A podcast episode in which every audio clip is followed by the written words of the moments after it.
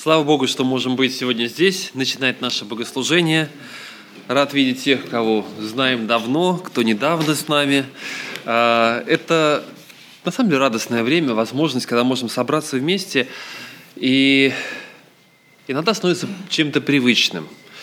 Но даже привычные вещи, которые мы делаем из недели в неделю, важно наполнять смыслом, важно понимать, почему мы их делаем. Были в израильском народе тоже были постоянные праздники, да? Мы знаем про ежегодные праздники, царица праздников, суббота, один день отдельно выделенный Господу. Но в субботу, к сожалению, да, у них не было возможности всем прийти в храм, как мы сейчас приходим на богослужение на какое-то, потому что храм один находится в центре. Но был еще такой праздник, праздник труб, праздник новомесячья, когда тоже люди радуются обновленному, чему тому, что обновляется. Обновляется жизнь, обновляется, обновляется луна, обновляется милость Божия к нам. И по этому поводу написан восьмидесятый псалом, который я предлагаю сейчас прочитать, потому что, мне кажется, он очень радостен, и он близок к тому, что переживаем мы, когда радуемся о воскресном дне. Начальнику хора на девском орудии, псалом Асафа. «Радостно пойте Богу, твердыни нашей, восклицайте Богу Иакова. Возьмите псалом, дайте тимпан, сладозвучные гусли с псалтырью, трубите в новомесячне трубою в определенное время в день праздника нашего. Ибо это закон для Израиля, устав от Бога Иаковлева». Вроде бы закон – это что-то такое для нас обычно бывает ну, не самым радостным, не, самым, не, не тем вещам, которым мы радуемся. Но в данном случае человек радуется закону, который дал Господь. Это закон, поэтому давайте будем... Дайте тимпан, дайте гусли, дайте псалтырь, пусть все радуются, все ликуют, все, кто могут, все, кто находится здесь, ибо это закон для Израиля, устав от Бога Иаковлева. Он установил это во свидетельство для Иосифа, когда он вышел из земли египетской, где услышал звуки языка, которого не знал. «Я снял с рамен его тяжести, в бедствии ты призвал меня, и я избавил тебя». Из среды грома я услышал тебя, при водах Меривы испытал тебя. Слушай, народ мой, и я буду свидетельствовать тебе, Израиль. Ой, если бы ты послушал меня, да не будет у тебя иного Бога, не поклоняйся Богу чужеземному. Я Господь Бог твой, изведший тебя из земли египетской. Открою уста твои, и я наполню их. Но народ мой не слушал гласа моего, и Израиль не покорялся мне, поэтому я оставил их, упорство сердца их. Пусть ходит по своим помыслам. О, если бы народ мой услышал меня, и Израиль ходил моими путями. Я скоро смирил бы врагов их и обратил бы руку мою на притеснителей их, ненавидящие Господа раболепствовали бы им, а благоденствие продолжилось бы навсегда. Я питал бы их туком пшеницы и насыщал бы их медом из скалы». Асаф переживает, он видит вокруг народ, и видит, переживает, насколько состояние народа далеко от того, каким оно должно было быть. Но исправление народа начинается с... с очень простой вещи. С того, что те, кто понимают, те, кто осознают милость Божию, берут в руки псалом и гусли и начинают петь, и начинают воспевать, и в их сердцах появляется слава Божия. Пока в наших сердцах нет этой славы Божией, пока наши сердца не ликуют, не радуются тому, что мы можем, мы можем быть здесь, мы можем торжествовать, можем утверждать, можем на самом деле возвеличивать Его имя, до тех пор э, мы не можем с полностью чистым сердцем молиться: «Господи, благослови этот мир вокруг нас, пусть люди вокруг нас знают Тебя», пока мы не наслаждаемся этим и не радуемся тому, что дал нам Господь. И поэтому сейчас у нас время для того, чтобы начать наше богослужение с поклонения Богу, с радости, с того, чтобы наполнить Его присутствие в наши сердца, чтобы смириться перед Ним, чтобы позволить Ему действовать в нашей жизни. Давайте мы обратимся к Нему в молитве.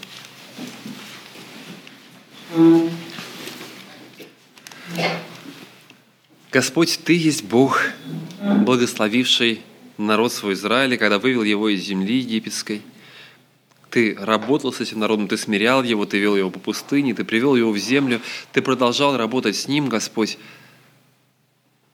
И в этом народе, независимо от того, что происходило вокруг, всегда были люди, верные Тебе. Мы молим Тебя, Господь, о своем народе, но молим Тебя и о самих себе. Благослови, чтобы мы, Господь, были наполнены славой Твоей. мы приходим к Тебе, поклоняемся Тебе. Господь, мы поняли и осознали величие и милость Твою, освобождение Твое. Просим, чтобы Ты действовал в нашей жизни сейчас, здесь. Мы посвящаем себя хвале Твоей, посвящаем себя тому, чтобы, тому, чтобы находиться в присутствии Твоем, тому, чтобы воспевать и прославлять великого Царя. Благослови нас, Господь. Перед Тобой мы находимся и Тебя славим. Аминь. Дорогие братья и сестры, я вас всех приветствую, поздравляю с праздником. Вот это трудно поверить, но уже два дня как лето началось.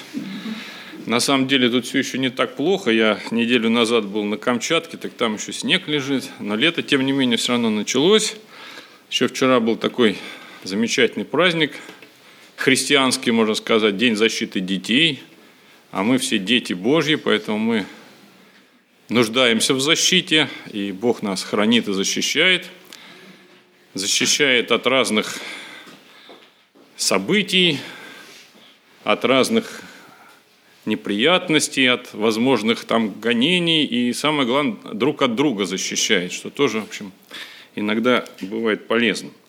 Я хочу, чтобы мы немножко сегодня поразмышляли о смирении, о том, как правильно мы должны относиться к себе, к своему положению, которым, которое занимаем, куда нас поставил Бог, где мы находимся.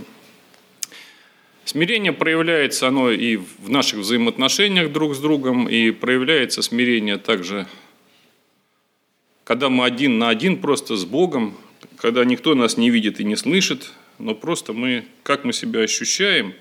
Об этом очень много говорится в Писании, я не буду читать все отрывки, их очень много можно было прочитать. Я напомню только вот первое послание Петра, там до, до этого первое послание Петра в пятой главе, там идет первые четыре стиха, там такое идет обращение к служителям, о том, что им нужно делать, чего следует опасаться, чего следует беречься. И дальше идет вот первое Петра, пятая глава, пятый стих, там говорится уже ко всем нам.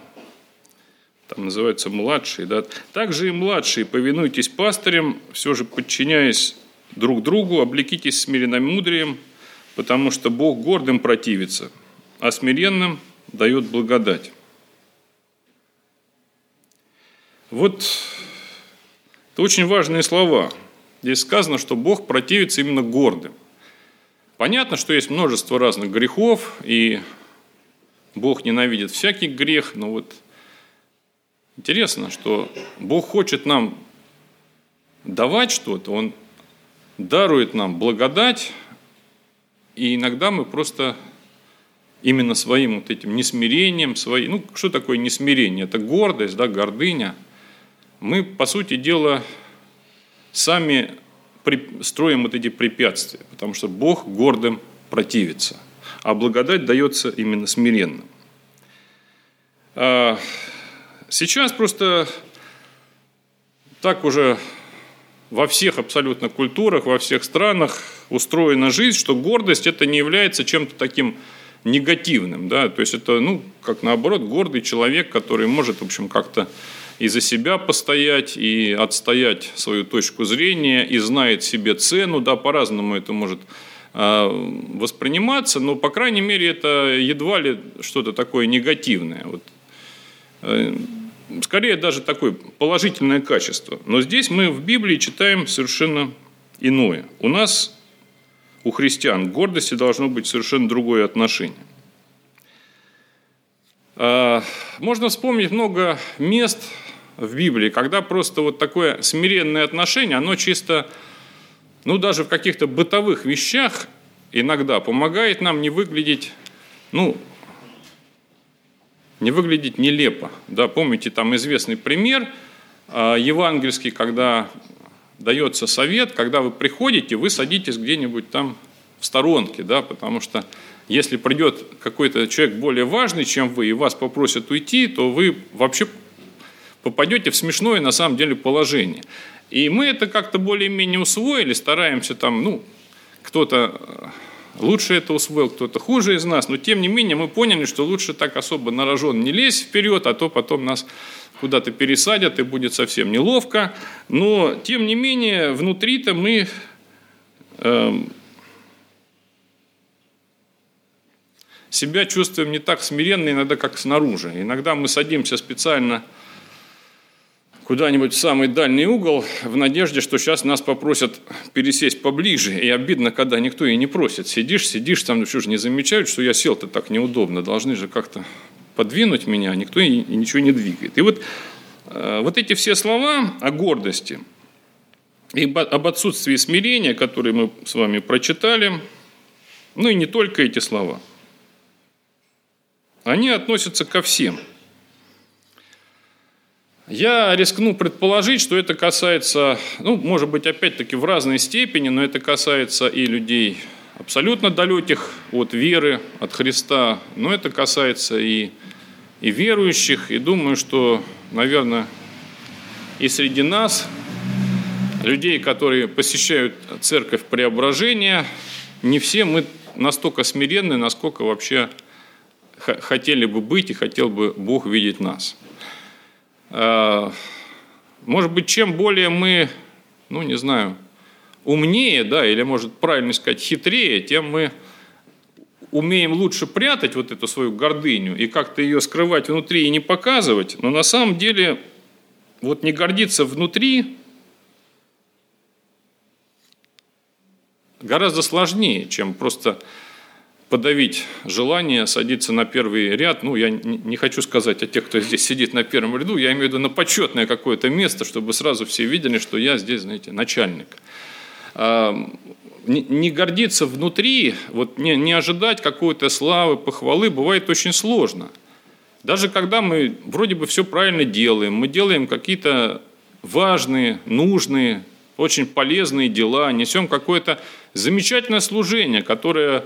Ну вот, оно дает много чего людям, но так ведь не хочется быть незаметным. Вот хочется, чтобы кто-то все-таки это заметил и оценил, и как-то вот, ну, похвалил, сказал, вот молодец, брат, а то тут делаешь, делаешь это там пять лет, десять лет, пятнадцать, и никто ничего и не говорит.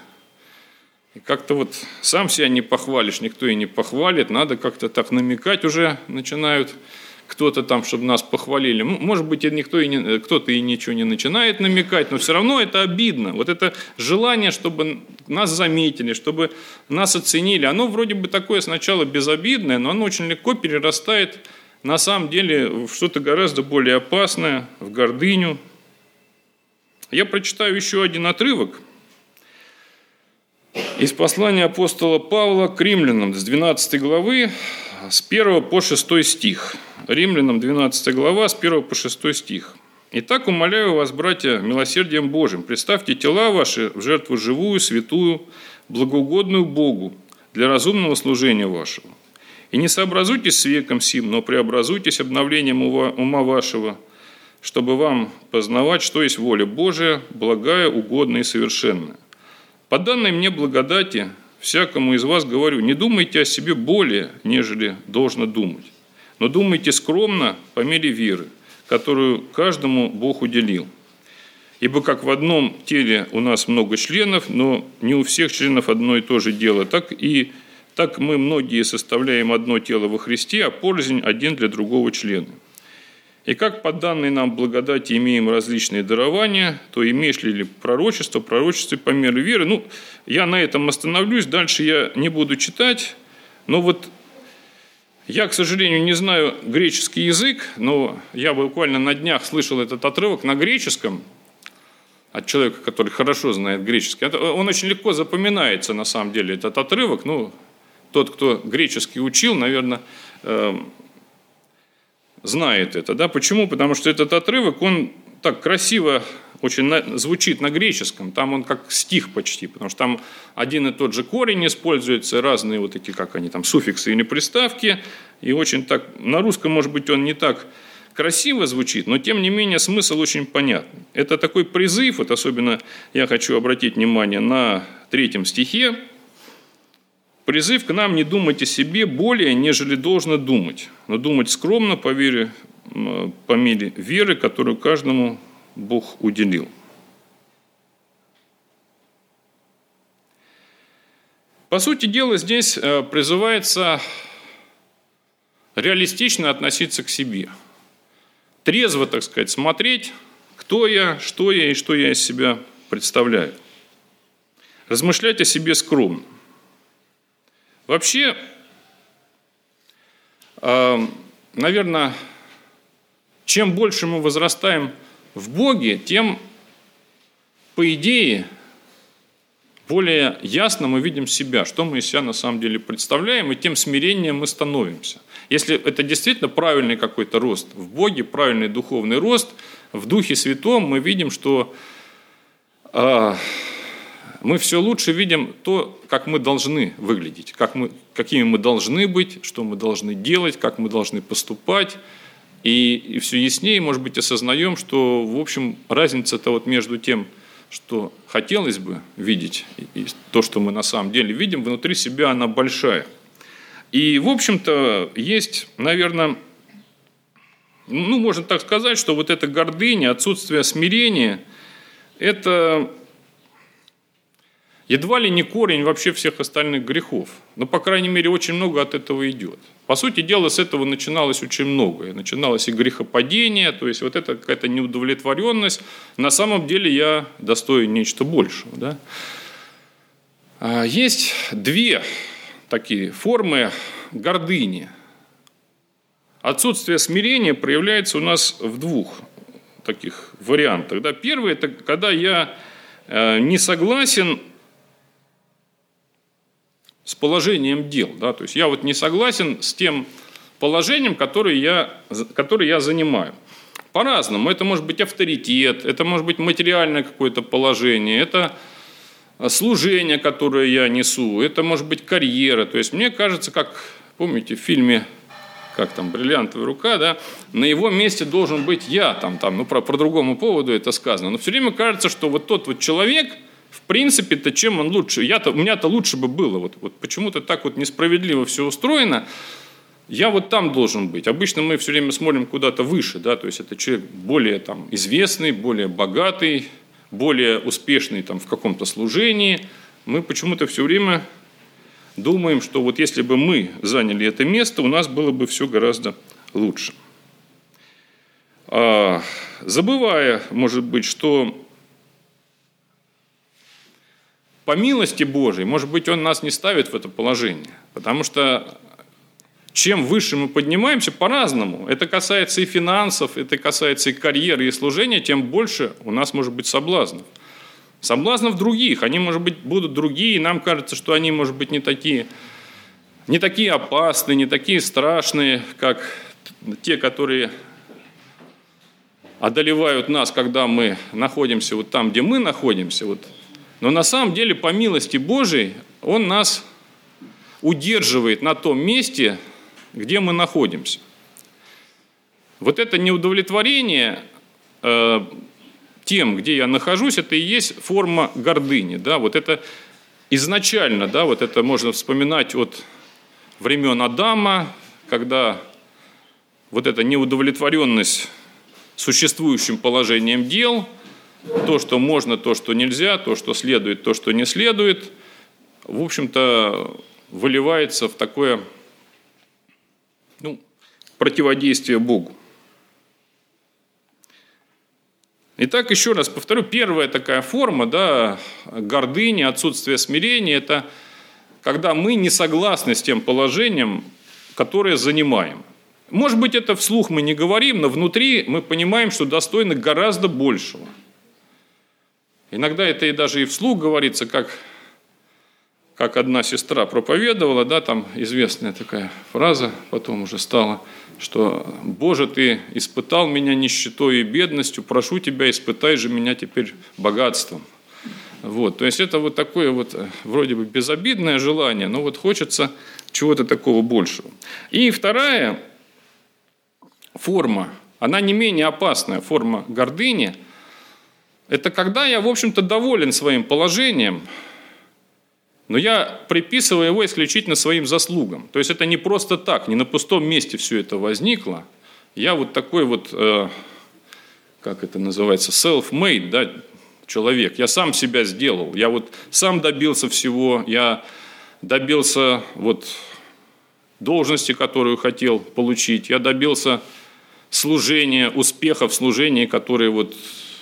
Вот у, у всех мы начинали там вместе какое-нибудь служение, вот там пятнадцать человек приходят на богослужение, здесь тридцать, а у меня три тысячи человек. И, наверное, тут очень легко убедить себя, что ну, вот мои какие-то личные качества сыграли в этом не последнюю роль, и не так-то, в общем-то, я и, может быть, согласен, что это Божья какая-то заслуга, это тут и моя заслуга немалая, и потом, чем дальше, тем больше я начинаю эту мысль в себе как-то развивать, она мне приятна, что это все здорово, и...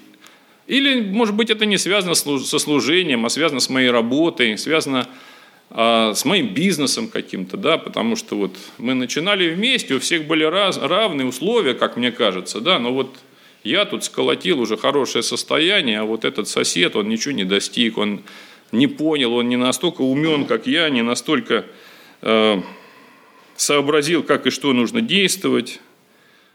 И вот это такая форма гордыни не менее опасная.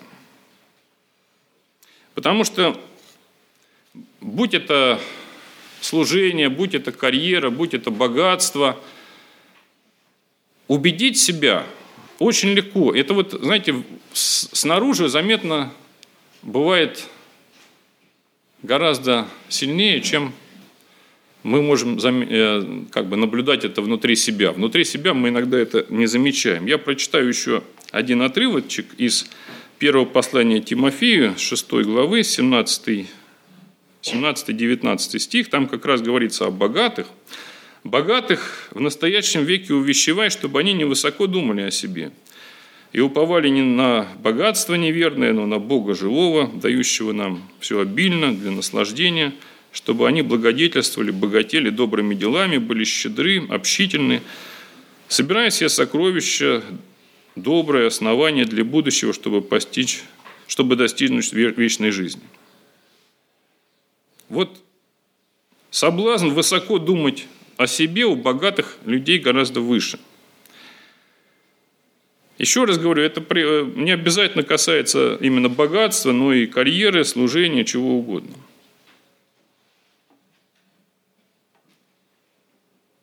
Очень хочется, чтобы, чтобы заметили, чтобы нас оценили. Иногда это бывает настолько нелепо, как примерно с пересаживанием, вот когда... Евангельский пример, да, я, мы сегодня вспоминали, там, когда садимся на почетное место, а нас просят пересадить. Также иногда нелепо со стороны звучат наши какие-то вот эти слова о наших достижениях. Мы даже не замечаем, что, в общем, мы настолько нелепо рассуждаем, не понимая, что многое вообще от нас не зависело. Да, когда там... Не знаю, мы там включаем радио или там телевизор или интернет, и мы видим, как на полном серьезе там сын какого-нибудь там, не знаю, губернатора, депутата или сенатора, которому двадцать три года, рассказывает, что он настолько замечательный вообще специалист, и вот он в свои там двадцать четыре года стал директором какого-то огромного предприятия исключительно потому, что вот у него такие выдающиеся способности, и он сам в это верит. Вот он, я ничего не имею против, что там сын сенатора там, или депутата должен, наверное, так и должно быть, но, но как-то вот, наверное, надо упомянуть, что здесь что-то еще задействовано, да, или когда там, а, не знаю, там, дочь или сын известного какого-нибудь там актера вдруг оказывается там тоже... очень востребованным актером. Ну, наверное, да, это его талант, но, но, но это же, наверное, тоже не на пустом месте. Были какие-то еще условия, которые от него не зависят, да, или там, я не знаю, дочь какой-нибудь известной певицы, вдруг она выигрывает какой-нибудь там музыкальный конкурс, просто вот случайно так вот оно совпало, и вот, ну, просто она вот гениальный такой человек, да. И убедить себя, что это так и есть, опять-таки, очень легко. Это очень легко сделать. И мы просто должны забива- не забывать, что мы имеем, многие из нас, которые вот занимают какое-то, может быть, положение выше, чем другие, доход имеют тот, который, может быть, его сосед наш не может иметь. Да, он, это не зависит от нас, это просто случайно. Знаете, я, когда, наверное, учился в классе в пятом даже или в шестом, в детстве, это семидесятые годы, у меня был такой товарищ, ну, я не назову друг, такой скорее... Ну, вместе там во дворе играли. Леня, я помню, даже не помню фамилию, помню, что его звали Леня. И я его пригласил в гости, ну, как там, что-то мы бегали, бегали, гоняли мяч там, что-то там меня это, мама зовет или что-то там, пора есть там. Я говорю, ну, пойдем, что-то поедим, потом опять пойдем. Мы пришли, что-то поели, а, что-то у нас там курица какая-то была, что-то какой-то салатик. Ну, в принципе, обычная еда такая повседневная. Я, вот сколько лет уже прошло, я, я вдруг тогда, он мне что-то спрашивает, у вас ну, какой-то сегодня праздник, там, я говорю, да нет никакого. Потом я понял, что для него это вообще какая-то необычная совершенно, то есть они, э, вот то, что мне казалось обычным, такая повседневная совершенно еда какая-то, для него это вообще редкость. Причем, я напомню, это советское было время, когда, ну, при всех там, я не, не, не апологет советского времени, но там все-таки такого большого разрыва между там, богатыми и бедными не было. И, и дети это более-менее все. Но я вдруг понял, что вот этот мой товарищ, он вот эту вот там какую-то курицу, для него вот так вот взять ее, там, поесть сколько хочешь, без проблем, для него это вообще оказывается там, ну, праздник или что-то такое, событие. Для... Я как-то вообще никогда об этом не задумывался.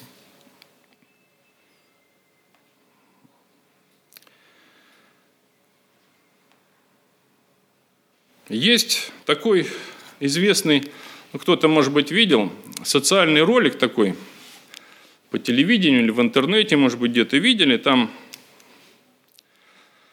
студенты, к ним обращаются, там, ну, не знаю, кто там, преподаватель, предположим, да, они выстраиваются на линию старта, он говорит, сейчас мы забег такой проведем на сто долларов. Ну, там, я не помню суммы, там, условно, вот сто долларов приз, кто добежит первым. Там, все выстраиваются в линию. Потом он говорит, так, только подождите, я должен несколько заявлений сначала сделать. Первое, значит, давайте так, у кого был отец в семье, два шага вперед делайте. Значит, там часть людей делают два шага вперед, говорит, это еще не все. Значит, у кого родители до сих пор женаты, два шага вперед. Там еще часть людей, значит, двигается дальше. Потом, так, теперь, значит, кто имел возможность получить платное образование, два шага вперед. У кого там были репетиторы, которых оплачивали, два шага вперед. Что там еще, я не помню. А, кому никогда не приходилось вот до студенческих лет помогать родителям, какие-то оплачивать счета, подрабатывать, что-то там думать, как на еду, еще два шага вперед. Ну, говорит, теперь мы побежим. Только вот вы сначала, кто вперед вышел, оглянитесь назад и посмотрите. Вот если бы... То есть это, в общем, картина мира. Если бы все было справедливо, я должен был бы вас вот отогнать туда. Вы находитесь гораздо ближе к финишу, и вот сейчас вот я дам команду марш, и вы все побежите, у вас вероятность выигрыша будет гораздо выше. Но вот из всего того, что я перечислил, абсолютно ничего от вас не зависело. Вот эта фора вообще не от вас. Это не зависело от ваших решений, от вашего поведения. Это просто вот изначально такие условия, так устроен мир. И знаете, очень легко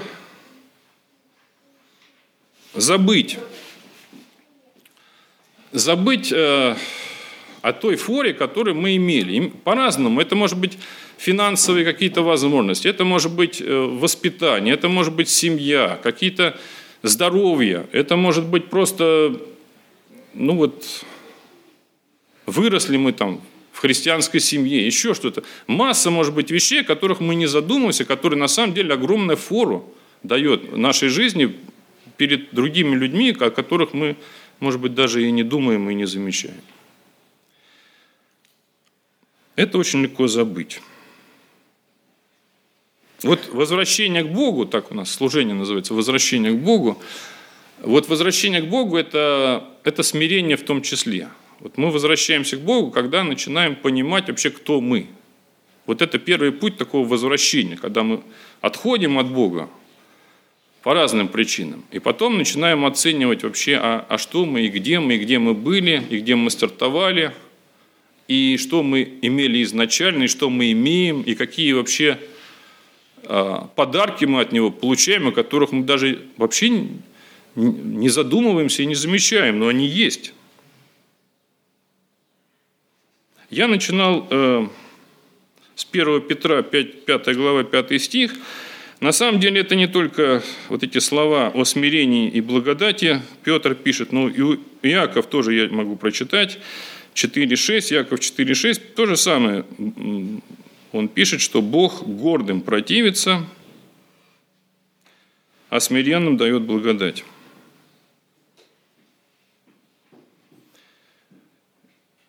И часто бывает так, что Бог... хочет нам что-то дать, но вот это отсутствие смирения, это отсутствие понимания того, что мы из себя представляем, отсутствие, может быть, осознания того, что вот какая роль во всем том, что мы добиваемся в тех или иных областях нашей жизни, это может быть работа, бизнес, служение, сколько тут вообще нашего и сколько тут именно от Бога зависит. Я в заключении еще прочитаю буквально один стих из притч, двадцать девятая глава, двадцать третий стих. «Гордость человека унижает его, а смиренный духом приобретает честь». Вот смиренный духом приобретает честь, а гордость, она нас только унижает. Возникает вопрос, конечно, а как же, ну что, вообще никаких наших заслуг нету, человеческих заслуг не бывает, вот, наверное же что-то зависит и от, от людей, конечно, зависит, но вот мне кажется, очень хороший рецепт такой вот, ну практический что ли рецепт для нашей жизни, вот, вот можно его так сформулировать, когда мы оцениваем вот другого человека, его какие-то достижения, вот тут, наверное, имеет смысл посмотреть вот на то, что, что зависело от него. Когда же мы смотрим на себя, то нам гораздо полезнее будет именно э, смотреть не на то, какие мы хорошие и что мы достигли, какие мы сильные, какие мы успешные и удачливые, а наоборот, вот когда мы оцениваем и смотрим на себя, смотреть вообще, а, а насколько Бог вообще во всем этом мне помог. Насколько тут ничтожна вообще моя какая-то вот сила, участие, и насколько вот просто обстоятельства, жизненные ситуации, случай какой-то, который, ну вот, казалось бы, вот, не знаю, везение, мы можем по-разному это называть, но вот это на самом деле, вот насколько сильно в этом успехе, если мы достигли какого-то успеха, насколько сильно здесь вообще-то влияние именно Бога и Его милость. Вот хотелось бы, чтобы мы об этом никогда не забывали и почаще вспоминали вот о форе, которая у нас есть. Иногда нам кажется, что могла бы быть она и побольше, и изначально мы бы могли рассчитывать и на большее, и чего-то нас там не устраивает, и гложет какая-то обида, но на самом деле это обида, это скорее такое наше нежелание смиряться и желание вот гордиться собой, что, конечно, Не, не очень нас красит. Давайте помолимся. Дорогой Господь, мы благодарим Тебя за то, что Ты заботишься о нас, хранишь нас, даешь нам все, что нам нужно, и даже сверх того. Мы благодарим Тебя, Господь, за то, что Ты даешь нам фору, даешь нам какие-то вещи, о которых мы даже иногда и не просим, и не задумываемся, но Ты, видя наши нужды и заботы, даешь то, что необходимо нам. Мы просим Тебя, Господь, Ты помоги нам быть смиренными перед Твоим лицом, ценить то место, которое мы занимаем, понимать, что это наше место, что Ты нас поставил сюда, Ты для нас его создал и по милости Своей предоставил нам эту возможность. Мы просим Тебя, Господи, помоги нам удерживаться от ропота, не обязательно внешнего, но и внутреннего, от нашего внутреннего несогласия, от внутреннего несмирения, от внутренней гордыни. Прости нас, Господи, за то, что мы иногда... Нам так хочется, чтобы нас хвалили, чтобы нас оценивали, чтобы нас как-то оценивали положительно и высоко. Но, Господи, помоги нам никогда не забывать, что благодать дается смиренным. И дай нам это истинное смирение. Аминь. Начну свои размышления с того, с чего начинаю их последние, вот уже, наверное, три месяца, с первых трех глав Бытия. А... Если мы посмотрим на эти три главы, на описание творения, которое мы говорили, мы говорили про красоту, про, говорили про величие, про то, как совершенно, как упорядочено все, что делает Господь, несколько раз в этих главах, и о чем-то о некоторых случаях мы уже говорили, появляется некая картина незавершенности, несовершенства, а, нечто, что еще, что еще вроде как не совсем правильно. Помните, Бытие, первая глава, мы начинали, это было первое, наверное, наше первое размышление. Вначале сотворил Господь небо и землю, земля же была безвидна и пуста. Тьма над бездной, Дух Божий носился над водою. Земля еще не завершена, земля еще безвидна, она хаотична и опустошена, она какая-то не такая, какая должна быть. Господь начинает работать над ней. И дальше мы приходим ко второй главе. Вторая глава, второй стих. «И совершил Бог седьмому...» Нет, сейчас... Э... Третий стих, да? На самом деле там дальше должно быть... Э... Сейчас, минуточку. Вторая глава. Пятый стих. Да? Написано про то, как Бог сотворил небо и землю, вот их происхождение, или их родословно, если дословно смотреть, родословно неба и земли. Когда Бог создал небо и землю, и всякий полевой кустарник, которого еще не было на земле, и всякую полевую траву, которая еще не росла, ибо Господь Бог не послал дождя на землю, и не было человека для возделывания земли. Еще не завершено, тут еще нет этого кустарника, тут еще нету... Э- нету той травы, которая, которая должна появиться, потому что, ну, дальше объяснено, почему мы к этому сейчас подойдем, да? И потом дальше мы читаем продолжение второй главы. Э,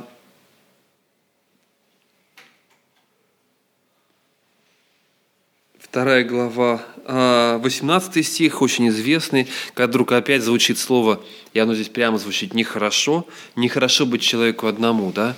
Опять какое-то несовершенство, опять что-то еще недостаточно в этом мире, еще чего-то не хватает. Бог не сделал мир совершенным, идеальным. Он не сделал мир совершенным э, и законченным от начала до конца. Да, Сергей смотрит на меня так вот удивленно, но э, на самом деле в мире было много того, что еще, э, что еще не, что еще не раскрылось, что еще не завершено, что еще... Э, если по словам «совершенный» мы понимаем то, что закончено и чему уже некуда идти, ему еще предстоит развиваться. Мир еще не раскрылся, и даже то, что было в первом мире, даже то, что мы читаем в Эдемском саду, это еще не вся та красота, которая должна быть. Это еще не все то, что должно когда-то появиться. Уже в Эдемском саду было сказано: но это еще не все. И вот это еще не все, и вот это еще не все.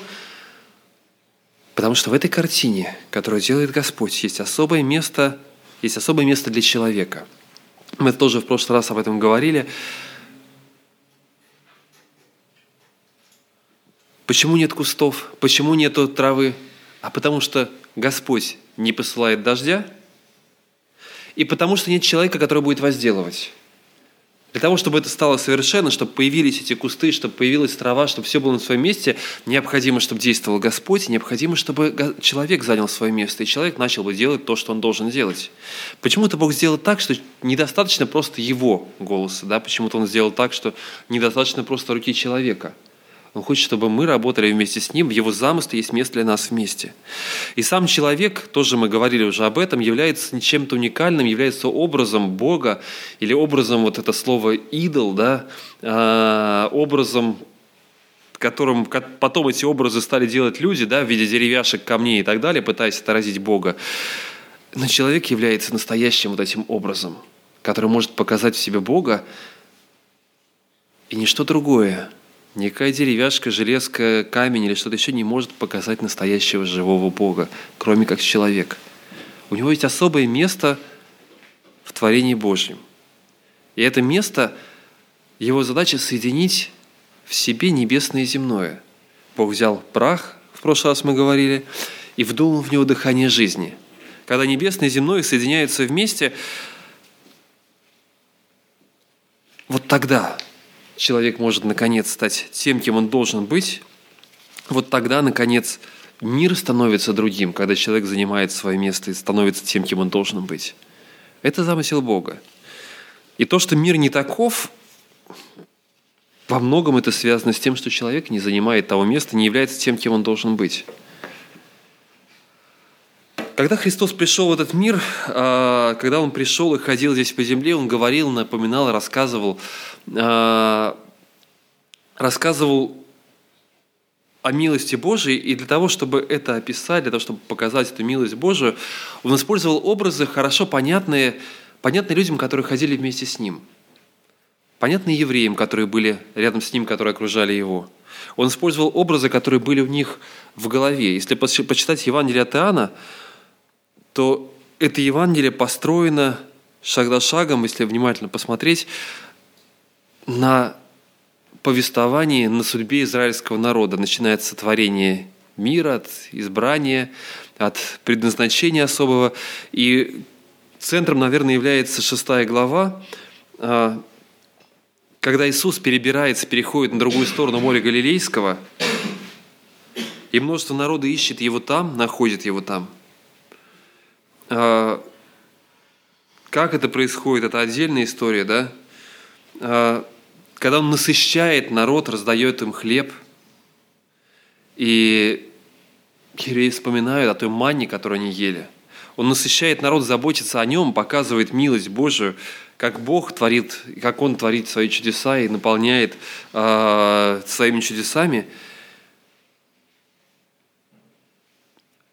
В середине шестой главы переход Иисуса через море, что напоминает, для многих это картина перехода евреев через, через землю, через Красное море, как они перешли туда, на другую сторону. И вот на другой стороне люди находят Его. И там, на другой стороне, Он начинает с ними говорить о том, что было с другой стороны моря. Он начинает говорить с ними о манне, начинает говорить с ними о хлебе. Вы вышли, мы прошли туда, а теперь давайте поговорим с вами о хлебе. Шестая глава, мы будем читать с двадцать второго стиха, правильно, Артем? двадцать шесть. Ну, можно с двадцать шестого сразу начать. Давайте с двадцать шестого начнем читать. Люди приходят, задают вопрос, как ты здесь оказался, что ты здесь делаешь. И, найдя его на той стороне моря, сказали ему: «Рави, когда ты сюда пришел?» Иисус сказал им в ответ: «Истинно, истинно говорю вам, вы ищете меня не потому, что видели чудеса, но потому, что ели хлеб и насытились». Маленькое примечание, слово «чудеса», которое здесь используется, греческое слово, которое обозначает не просто чудо как таковое, какое-то вот «сотвори-ка чудо, да, мы посмотрим», фокус какой-нибудь такой, который будет интересно. А это слово, которое обозначает прежде всего знамение. Какой-то знак, знамение, притом не обязательно чудесное, кстати, да, знамение неба вы разбираете, да, это вот то же самое слово, да, то есть там не было особого чуда, просто видишь, что солнце заходит, оно красное, значит, завтра будет плохая погода, да, дождь, ну или для евреев там, наоборот, хорошая, потому что дождь придет. А... Вот то же самое, вы видели знамение, но не, вы не, не поняли знамение, которое произошло, вы не увидели настоящих знамений, знаков, которые происходят. Вам просто понравился хлеб.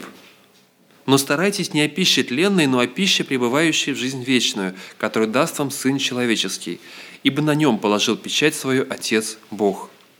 И так сказали ему: «Что нам делать, чтобы творить дела Божьи?» Иисус сказал им в ответ: «Вот дело Божие, чтобы вы веровали в того, кого Он послал». На это сказали ему: «Какое же ты дашь знамение, чтобы мы увидели и поверили тебе? Что ты делаешь?»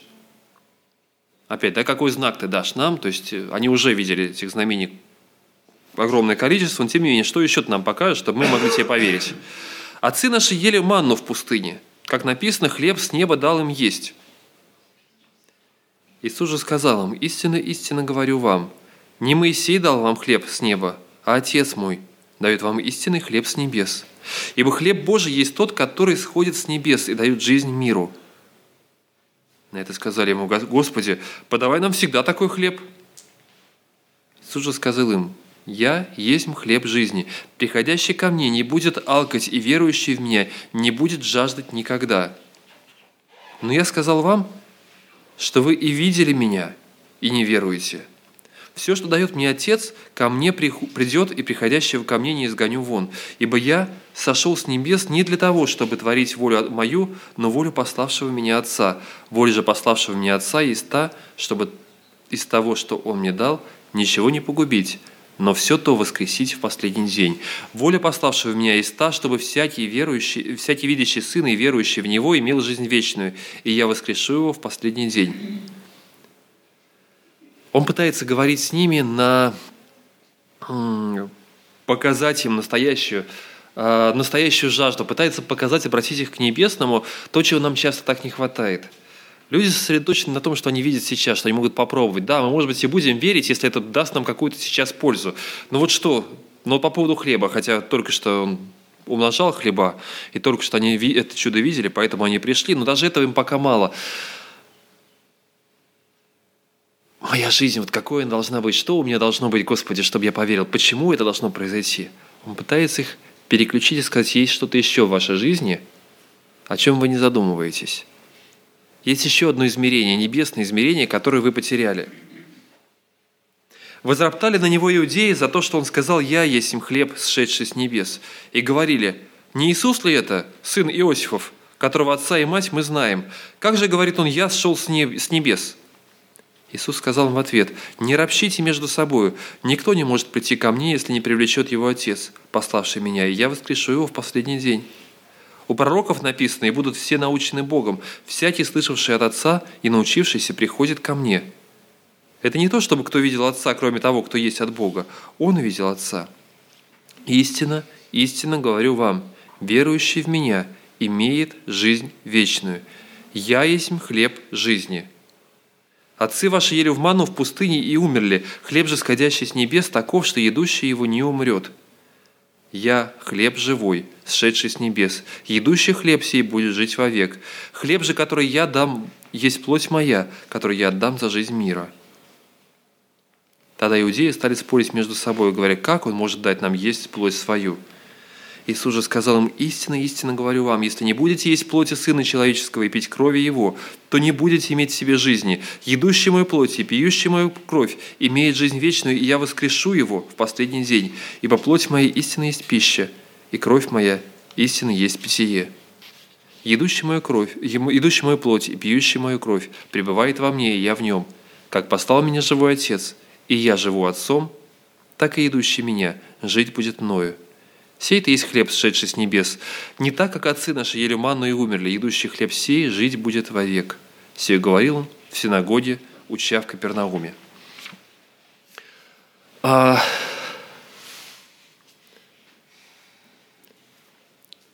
По-научному подобное общение называется шизоидным. Это когда два человека говорят, и вроде бы они говорят одни и те же слова, и вроде бы осмысленный диалог происходит, но при этом у каждого в голове своя картина, и каждый говорит о чем-то своем. Вот здесь происходит что-то похожее. Есть люди, которые задают, задают Христу вопрос, при этом Он пытается переключить их на что-то другое, но они совершенно не воспринимают другую реальность. Он пытается говорить им о... Используя их образы, используя их язык, он пытается говорить им о неком небесном измерении. Он пытается говорить им о том, что есть еще что-то в вашей жизни, кроме того, что вы ищете. Но почему-то они не готовы, они не могут вырваться, оторваться от того, что окружает их.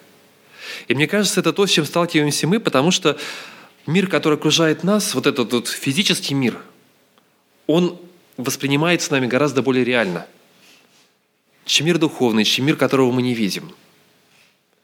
Ценности, вознаграждения в физическом мире, они ощущаются гораздо более реально. Зарплату, которую я получил, она гораздо реальней, чем рассуждение пастора о благословениях, которые есть, или, там, или слова Христа, тем более, да, о благословениях, которые есть на небесах. Я не говорю, что нужно менять одно на другое, да, и Христос не пытается забрать у них небесное измерение, о, земное измерение, но Он пытается включить их, включить их и показать им, что есть что-то еще очень важное. Есть что-то еще, о чем они не задумываются. Есть что-то еще, что они не видят. И это то, что необходимо каждому из нас. Христос пытается вернуть людей и сделать их опять такими, какими они должны быть, когда небесное и земное соединены вместе.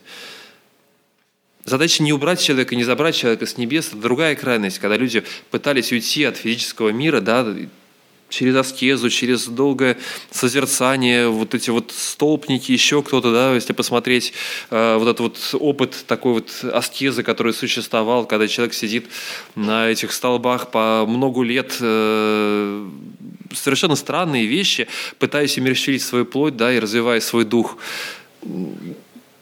Очень интересно, христианство впитало в себя столько восточных каких-то традиций, до созерцания своего пупка, там еще чего-то, долгого погружения в самого себя. Странные вещи есть, но я понимаю, что люди пытались сделать. Видя одну крайность, они пытались противопоставить ей другую. Они пытались уйти от этого мира и сосредоточиться на чем-то очень таком, на внутреннем свете, который их осветит, на небесном свете, который просветит, наполнит их. То, что задумал Христос, то, что задумал Бог с самого начала, то, что раскрыл Христос, это было другое. Христос пришел в этот мир во плоти. Он не сказал, что это плоть, это физический мир, это что-то плохое, это что-то неправильное. Он пришел сюда и стал, стал человеком во плоти. Он реально умер и страдал. Это было сложно вместить, да, потому что точно так же такие «духовные», в кавычках, да, течения, движения возникали в первом веке, во втором возникли донатисты, которые точно так же говорили, а знаете, вообще-то Христос, ну, Он как бы воплотился, Он как бы страдал на кресте, Он как бы умер, а потом, в принципе, как бы воскрес, это все, ну, это все как бы, как бы, как бы, потому что, ну, как вот тот небесный логос высший, он не, не может иметь ничего общего с этим нашим плохим, испорченным миром. Он просто пришел сюда, чтобы показать, как мы можем вырваться, оторваться и подняться к нему туда, на небо. Нет. Церковь утверждала, и апостол Иоанн в своем послании четко написал, да, что кто не исповедует Иисуса Христа, пришедшего во плоти, тот есть дух антихриста, да, есть антихрист. Потому что должно быть понимание Христа, который пришел физически сюда. Но в то же самое время здесь, на земле, Он не дает нам сосредоточиться на чем-то одном и остановиться только на земном. Он говорит, есть еще что-то, есть еще одно измерение, которое вы теряете. Вспомните о нем. Забочусь ли я о себе, о духовной составляющей своей жизни? Насколько я на самом деле думаю об этом? Насколько я питаю? Христос говорит, питаете. Вы думаете сейчас о земном. Я вас кормил недавно, на самом деле я позаботился о вас, я накормил вас. Но вы можете подумать еще об одной еде. А то, что настолько же реально есть пища духовная для вашей жизни. Мы ее не чувствуем так сильно. Если я не поел день, к вечеру я уже буду... Это голод будет ощутим. К утру, если я так и вечером не поужинал, я проснусь еще, и это будет влиять на мое настроение, на то, как я общаюсь со своей супругой, со своими детьми, это будет влиять на все. А если я в течение дня... не размышлял о Боге. Если я в течение дня не обращался, не слушал Его, не останавливался в молитве. Ну, понятно, перед едой уже есть привычка, я помолился. Но вот кроме этого, вот с реальными проблемами, когда я сталкивался, я просто, начиная этот день, я просил Бога о мудрости, о силе, для того, чтобы, чтобы видеть Его присутствие, чтобы быть вместе с Ним, провести этот день. Было это в моей жизни или нет? Соединяется ли в моей жизни небесное и земное? Реально ли для меня вот этот голод духовный? Ощущаю ли я, что мне чего-то не хватает? Он говорит, это все рядышком. Я рядом с вами, я здесь.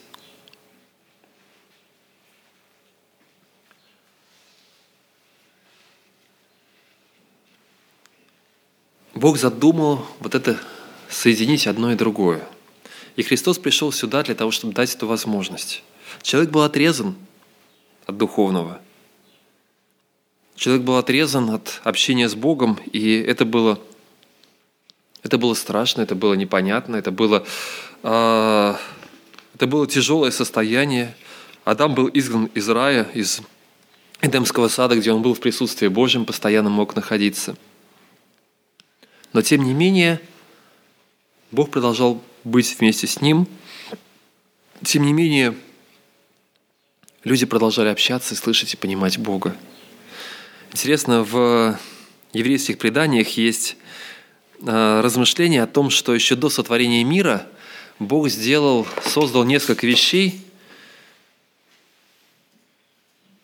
несколько вещей, которые были сотворены им еще до того, как вот до первой главы, до первого стиха «Вначале сотворил Бог небо и землю». И это очень простые и понятные вещи. До сотворения мира были сотворены Тора, то есть закон Божий, его заповеди, его принципы жизни, управления миром. Тшува – это раскаяние или возможность вернуться к Богу. То есть Бог сделал закон и сделал возможность вернуться к Нему. Батколь – это дух пророчества, дух, которым он будет говорить с людьми. Ган-Эден, сад Эдемский, рай. Был создан ад, и был создан, создан небесный храм, то место, где будет жертва приноситься, да, вот этот вот жертвенник, храм, в центре которого находится жертвенник, и было сотворено имя Мессии. Несколько вещей, которые были сотворены и которые ожидали еще до того, как создан был этот мир. Да, это предание, и мы не можем опираться на него как на э, священное откровение какое-то, да, тайные знания, которые вдруг мы получили, открыв священные тексты евреев. А, но интересно, вот эта мечта и понимание – это то, в чем так нуждается человек. Это то, в чем мы так нуждаемся. Именно поэтому точно так же, да, и израильский народ понимал, что без этого мы не можем никуда двигаться.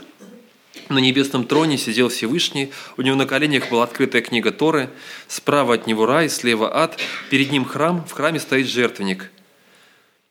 А на этом жертвеннике был драгоценный камень, на котором было начертано имя Мессии.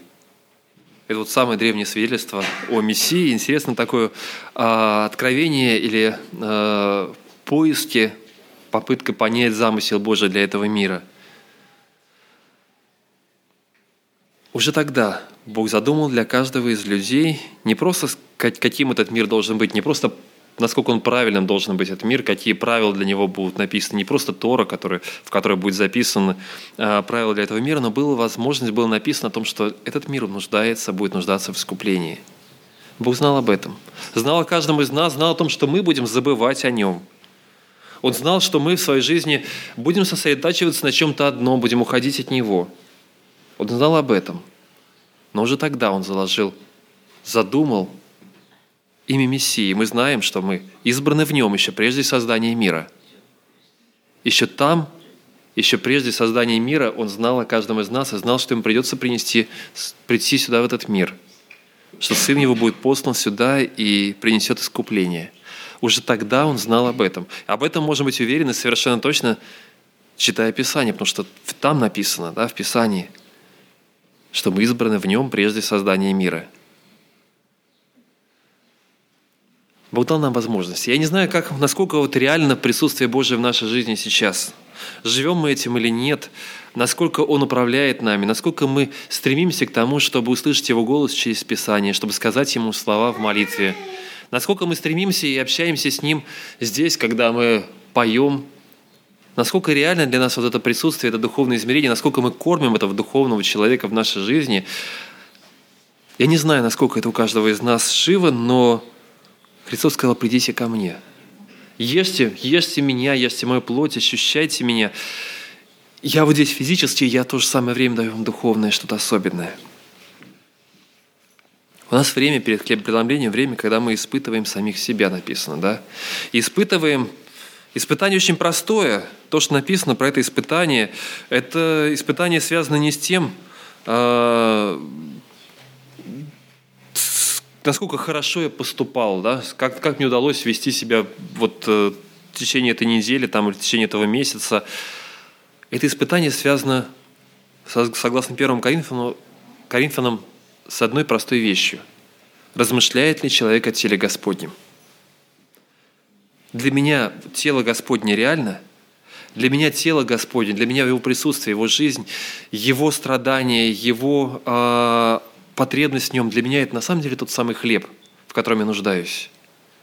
Я по-прежнему осознаю себя, осознаю себя грешником и говорю: Господи, я нуждаюсь в Твоем исцелении, я нуждаюсь в Твоем прощении. Или я уже успокоился, да, и вот как про еще одно измерение гордости, наверное, это духовная гордость, когда я вдруг ощущаю, что у меня, в принципе-то, все, я ну, относительно неплох. Когда я перестаю раскаиваться пред Богом. Ну, я как-то не нахожу себе о чем. Что, что особенно раскаиваться-то? Вроде все нормально. Вчера жил так, сегодня живу так. И завтра, наверное, буду жить так же, потому что, в принципе, все нормально. В таком состоянии я действительно не нуждаюсь в теле Господнем, в хлебе, в искуплении. Я тогда действительно не нуждаюсь в том, чтобы Он был здесь. Я и сам неплох. Да испытывает же себя человек, и таким образом пусть ест от хлеба сего и пьет из чаши сей. Ибо кто ест и пьет недостойно, тот ест и пьет осуждение себе, не рассуждая о теле Господнем. Я предлагаю сейчас сосредоточиться в молитвах вот на том самом духовном человеке, который, который есть в нас. Насколько он нуждается в Боге, насколько он нуждается в искуплении, насколько он нуждается в теле Христовом, ломимом за нас. Насколько мы на самом деле нуждаемся в нем, реально осознаем это или нет. Это время для раскаяния, это время для того, чтобы показать ему, что есть что-то в моем сердце, что еще, что еще не отдано себе. Есть что-то, что далеко от себя. Пусть Бог благословит нас. Давайте пройдем время в тихой молитве, чтобы когда мы приступим к хлебопреломлению, мы могли сказать ему: «Господи, я нуждаюсь». Дословно вот это слово, кто будет есть хлеб мою, э, плоть мою и пить кровь мою, дословно это слово, здесь достаточно грубое слово используется. Кто будет грызть, кто будет вгрызаться. Вот. Я ощущаю такой голод. Господи, благослови меня ощутить этот голод. Я действительно нуждаюсь в Тебе, в прощении Твоем. Я, лично я, недостоин того, чтобы, чтобы быть перед Тобой. Давайте пройдем время в тихой молитве. Господь, Ты видишь меня, и Ты видишь, насколько вот этот реален один мир, и как часто забывается другой. Господь, но я нуждаюсь в Тебе, и мой человек, внутренний человек, нуждается в Тебе, нуждается в этом хлебе небес, в хлебе живом, которым являешься Ты. Благослови, Господь, благослови принять, принять это хлеб, принять это вино, принять, Господь, с размышлением о Тебе. Прости там, где забываю о Тебе, прости там, где в суете погружаюсь и остаюсь просто в одном этом мире, который окружает меня в физическом мире, но не вношу сюда Твой небесный свет. Я хочу быть Твоим, чтобы Твой небесный свет через меня изливался в этот мир. Я хочу быть тем, через кого небесное и земное соединится, и через кого оно будет изливаться на мир вокруг. Ты стал таким человеком. Ты пришел на землю с небес и стал человеком, Господи. И через Тебя свет излился. Я доверяю самого себя в Твои руки. Благослови, Господь. Приняв этот хлеб, приняв вино, Господи, жить Тобою. И чтобы Твоя жизнь, Господь, через меня действовала в этом мире. Благослови, Боже. Аминь.